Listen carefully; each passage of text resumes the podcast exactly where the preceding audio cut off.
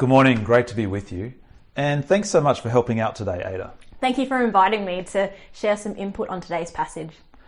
It's a difficult passage, and I thought it, it would help to do things a little bit differently today. Ada is in second year at Bible College and she's a student minister with us. She's going to read the passage and then we're going to discuss together what it means and how it applies to us today. Thanks, Ada. Our Bible reading this morning is from 1 Corinthians chapter 11 and we'll be reading from verse 1 through to verse 16. Follow my example as I follow the example of Christ. I praise you for remembering me in everything and for holding to the traditions just as I pass them on to you. But I want you to realize that the head of every man is Christ, and the head of the woman is man, and the head of Christ is God. Every man who prays or prophesies with his head covered dishonors his head, but every woman who prays or prophesies with her head uncovered dishonors her head. It is the same as having her head shaved. For if a woman does not cover her head, she might as well have her hair cut off. But if it is a disgrace for a woman to have her hair cut off or her head shaved, then she, ought, she should cover her head. A man ought not to cover his head, since he is the image and glory of God. But woman is the glory of man. For man did not come from woman, but woman from man. Neither was man created for woman, but woman for man. It is for this reason that a woman ought to have authority over her own head, because of the angels. Nevertheless, the Lord, in the Lord, woman is not independent of man, nor is man independent of woman. For as woman came from man, so also man is born of woman. But everything comes from God. Judge for yourselves. Is it proper for a woman to pray to God with her head uncovered? Does not the very nature of things teach you that if a man has long hair, it is a disgrace to him? But if a woman has long hair, it is her glory? For long hair is given to her as a covering. If anyone wants to be contentious about this, we have no other practice, nor do the churches of God. Thanks, Ada. That's a really difficult passage, don't you reckon? What do you find difficult in it? Yeah, there's definitely things that I find difficulty in looking at this passage. Like, who is this passage addressing? Men and women generally, or is it husbands and wives like some translations have? Then there's the question of what does it mean for someone to be the head? And then there are questions around head coverings and about women and men, what are they to do in church? There's a lot of tricky bits and pieces in there. How about you, Stephen? Yeah, I find those things tricky. I find it really hard to figure out what's going on exactly culturally there in Corinth. Mm. And I find this passage difficult because there are some real landmines for our culture today. Like gender is a pretty sensitive topic for us these days, and especially any hint of differences in, in gender role. In a lot of ways, this, this passage collides head on with mm. some things that are almost sacred in our culture. Like in our culture, there's the idea, the idea that each of us should be completely free to individually express ourselves however we want. So the idea of being told that you should wear a head covering for the sake of someone else is, is likely to get us pretty hostile before we even get into the details. Yeah, it could actually be really easy for us to miss the meaning of this passage entirely if we force our modern issues onto it. That's not to say that it doesn't have a lot to say for us today, but the danger is that we'll miss what it has to say if we refuse to listen to what God was first saying to them back then. Don't you reckon it's tempting just to jump over passages like this? Mm. You know, we could just jump straight to 1 Corinthians 13. Love is patient, love is kind, mm. it does not envy, it does not boast, it is not proud, it does not dishonor others, it is not self seeking. Don't you reckon that sounds so much nicer? Oh, it certainly would be easy for us to just skip over this. But actually, this passage is just as much about love as any other. It is very much about love that's patient and kind, love that doesn't envy or boast, love that doesn't dishonor others, and it is not self seeking. And we already start to see some of this language through today's passage.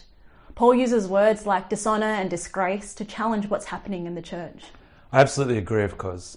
It's tempting to think of the parts of the Bible that are like this, that they're too hard or too confusing. It's even tempting to think that this part of the Bible is too embarrassing or somehow no longer relevant. But that's not true. All scripture is God's word. And the Holy Spirit still speaks to us today through this passage.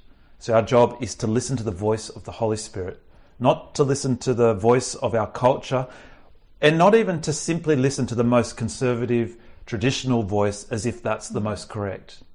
Now, just before we get into the details, what do you reckon's going on in the big picture, Ada? Well, we need to keep in mind that we've already seen in 1 Corinthians that Paul has been talking about using our Christian freedoms for the good of others in chapter 10:23. And he's been talking about doing everything we do for God's glory in chapter 10 verse 31. And these are still some of the guiding principles that we should keep in mind as Paul starts to talk about what it means for church. In this section, Paul gets specific here and addresses a concern over whether men and women should pray or prophesy while covering their heads. And this overall message is clear. He says that women are not free to get rid of the head covering when they pray or prophesy, when they bring a message of encouragement from God to the church. Now, I've got to admit, I find it hard to understand what the problem is here. Mm. And this is where we need to pay close attention to the passage and also to the difference between our culture and their culture back then. In their culture, head coverings, they communicated a lot. They communicated that you were married and not interested in being unfaithful to that. Your only interest was to be honourable and faithful, and in no way were you open to bringing shame on yourself or your family. So, to not wear a head covering in public context would mean the equivalent of a married woman taking her wedding ring off while having a night out with her friends in public. That's kind of the cultural message that's sent. And taking off your wedding ring like that is kind of seedy, isn't it? Mm. But it seems a bit strange that there'd be women in church thinking, I'm going to pray now, so I might just slip off my wedding ring to look available. Why on earth would they be doing mm. something like that? You know, something that's the equivalent of that? Mm. We're, we're not really told here or anywhere else in the letter exactly why they've chosen not to cover their heads. Different people have come up with all sorts of creative possibilities, but there isn't enough in the text for us to know for sure. It could be just that uh, this was a church that was going too far with the new freedoms and, mis- and misunderstanding them. It could be just that because church was in their homes and because they considered one another brothers and sisters in Christ, like family. It could be just that they were getting a bit too relaxed around these cultural signs of faithfulness to marriage. And so, what we're seeing here is that Paul is saying demonstrating faithfulness in marriage, communicating this culturally, is actually very important. We're not free to communicate that we're not that serious about marriage. And what we do in church shouldn't draw attention and glory to ourselves, but it should focus people on God. So that, that's the big picture, which makes sense. But there are a lot of details that are pretty hard in this passage. So let's have a look at the details now and what they mean for us today. Mm. Yeah, so Paul gives us six reasons why women should cover their heads when they pray or prophesy in church. We see the first reason in verses 3 to 6. Look at verse 3. Paul says, But I want you to realize that the head of every man is Christ, and the head of the woman is man, and the head of Christ is God. So the first and overarching reason that Paul gives has got to do with headship. Now, this is a pretty unpopular idea in our culture, but before we read into this modern issues, let's try and see what Paul is saying. Notice, first of all, who has someone as their head in this passage. It's not just women. That's right. Um, the man has Christ as his head, and even Christ has God as his head. And Paul says the woman has man as her head.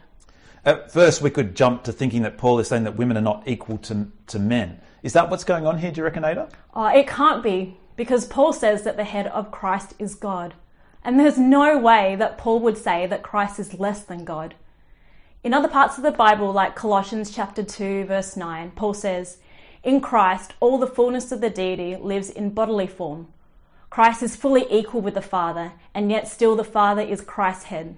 They are equal, and yet they like take different roles in the relationship.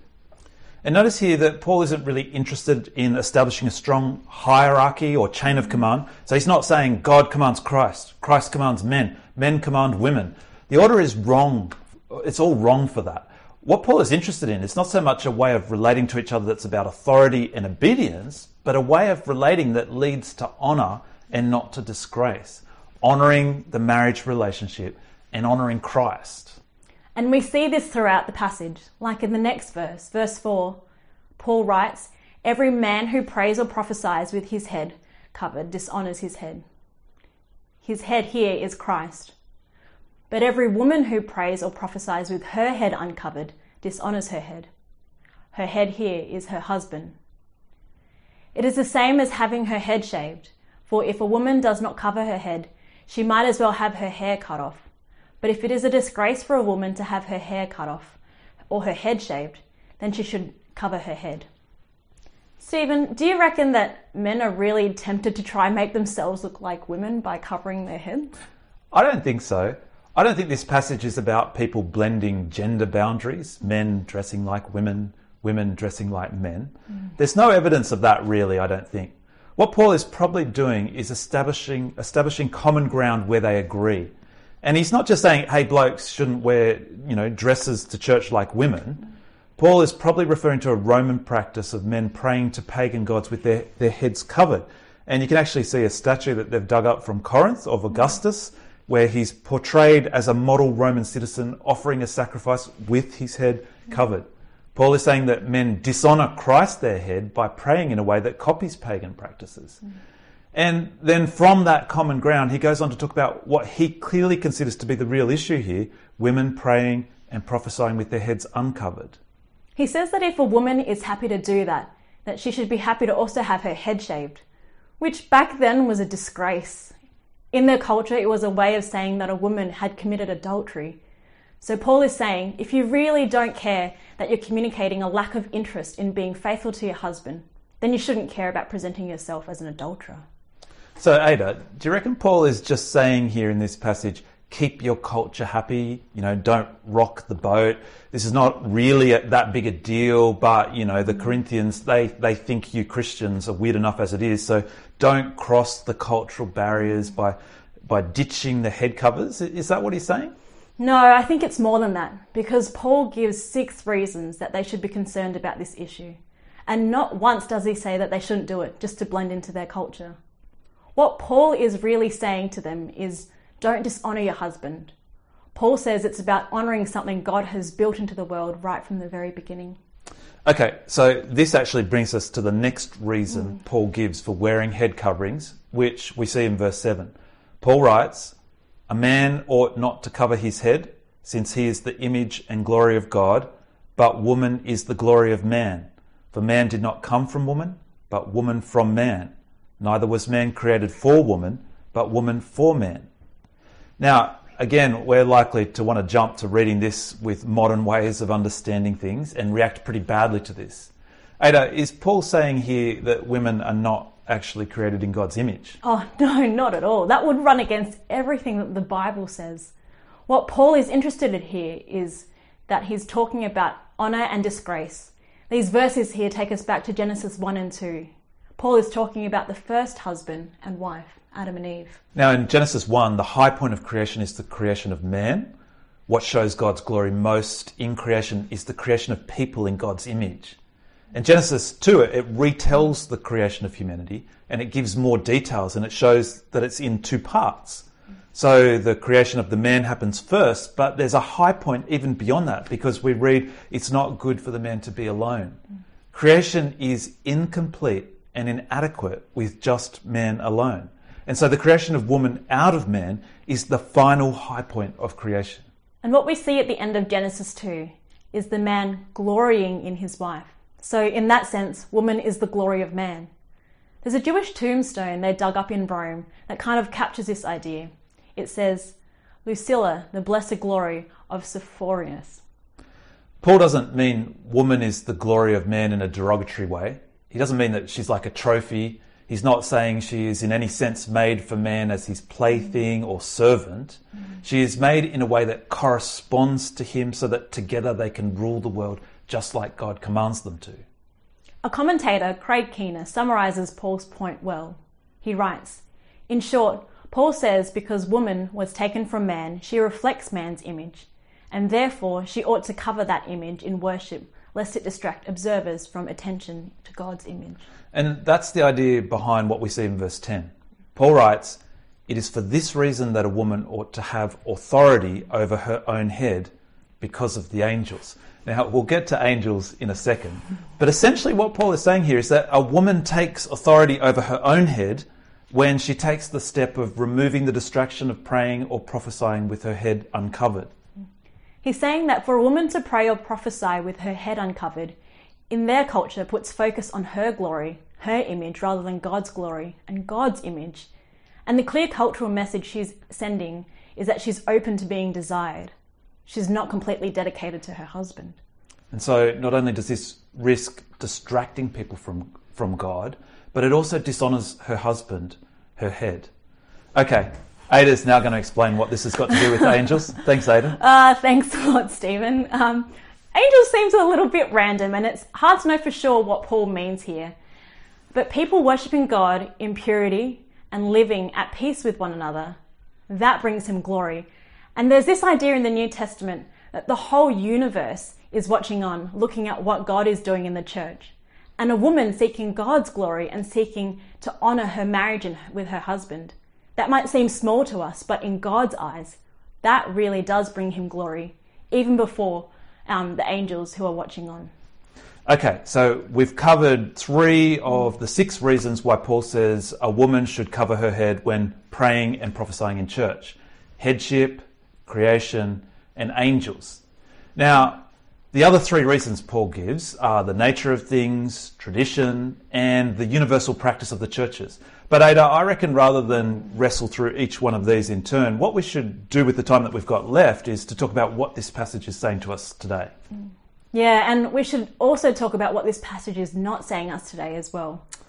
So, Stephen, um, do you think that this passage is saying that women should wear a head covering when praying and prophesying in church? No, I don't think so. Why is that? Well, what we find in the Bible are principles and their application.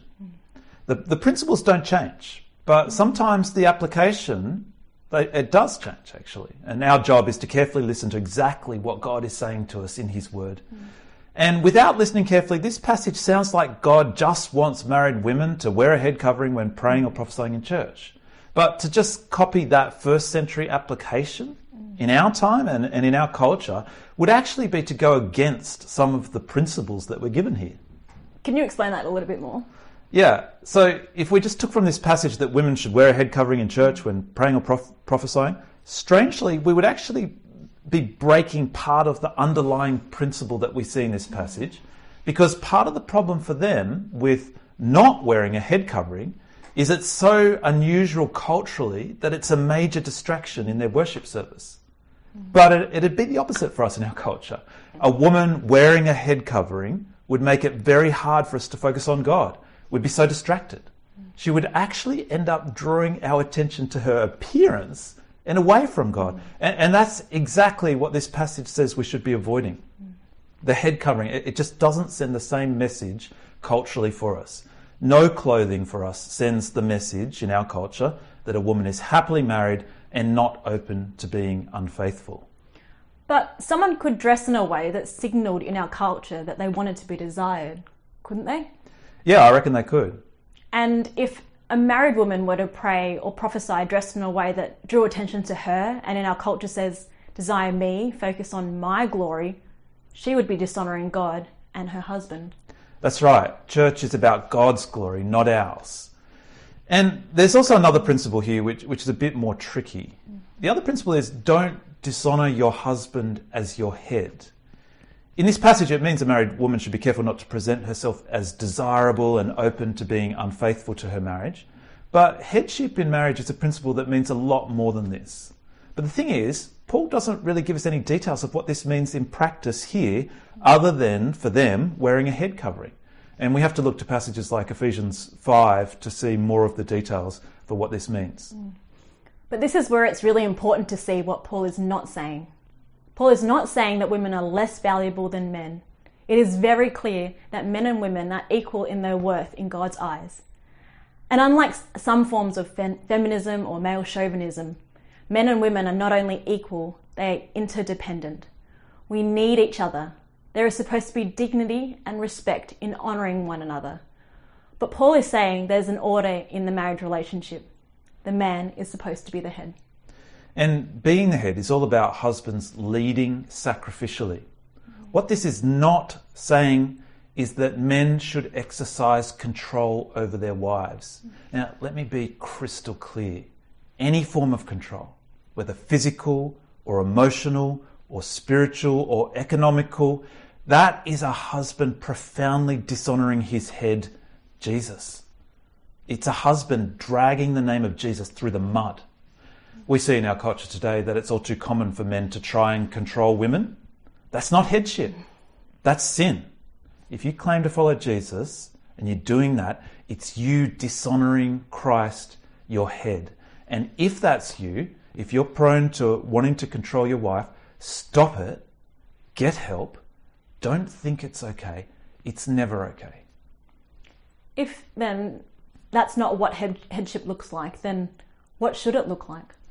It, it looks like a man loving his wife and taking the lead to lay down his life for her, lay down his needs for what she needs. It's got far more to do with taking the lead and encouraging his family spiritually.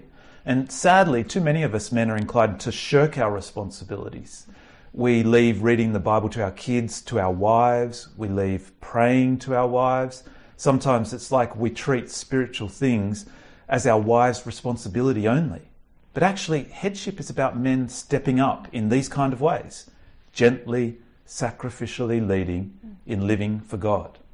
It's good that we've been able to start talking about this, but we really don't have time to go into much more detail now. Um, Stephen and I are going to have a Q&A about this after church in place of our Zoom morning tea. Uh, for the first 10 minutes or so, we'll answer some of the questions that you might have about this. And for all the confusing things in this passage, don't miss what God's heart is for his people. Paul writes this letter to a world which was actually repressive. It was a world that really did value men more than women. But Paul shows here that that's not at all what God's vision is for his church. God wants a community where men and women value each other and are sharing in prayer and prophesying alongside each other. But God wants this to happen in a way that brings glory to Him and which honors the relationships that He's put us in and the way He's created those relationships to operate. So we should absolutely make sure we are a church that encourages both men and women to be using their gifts and to do it in a way that brings God glory.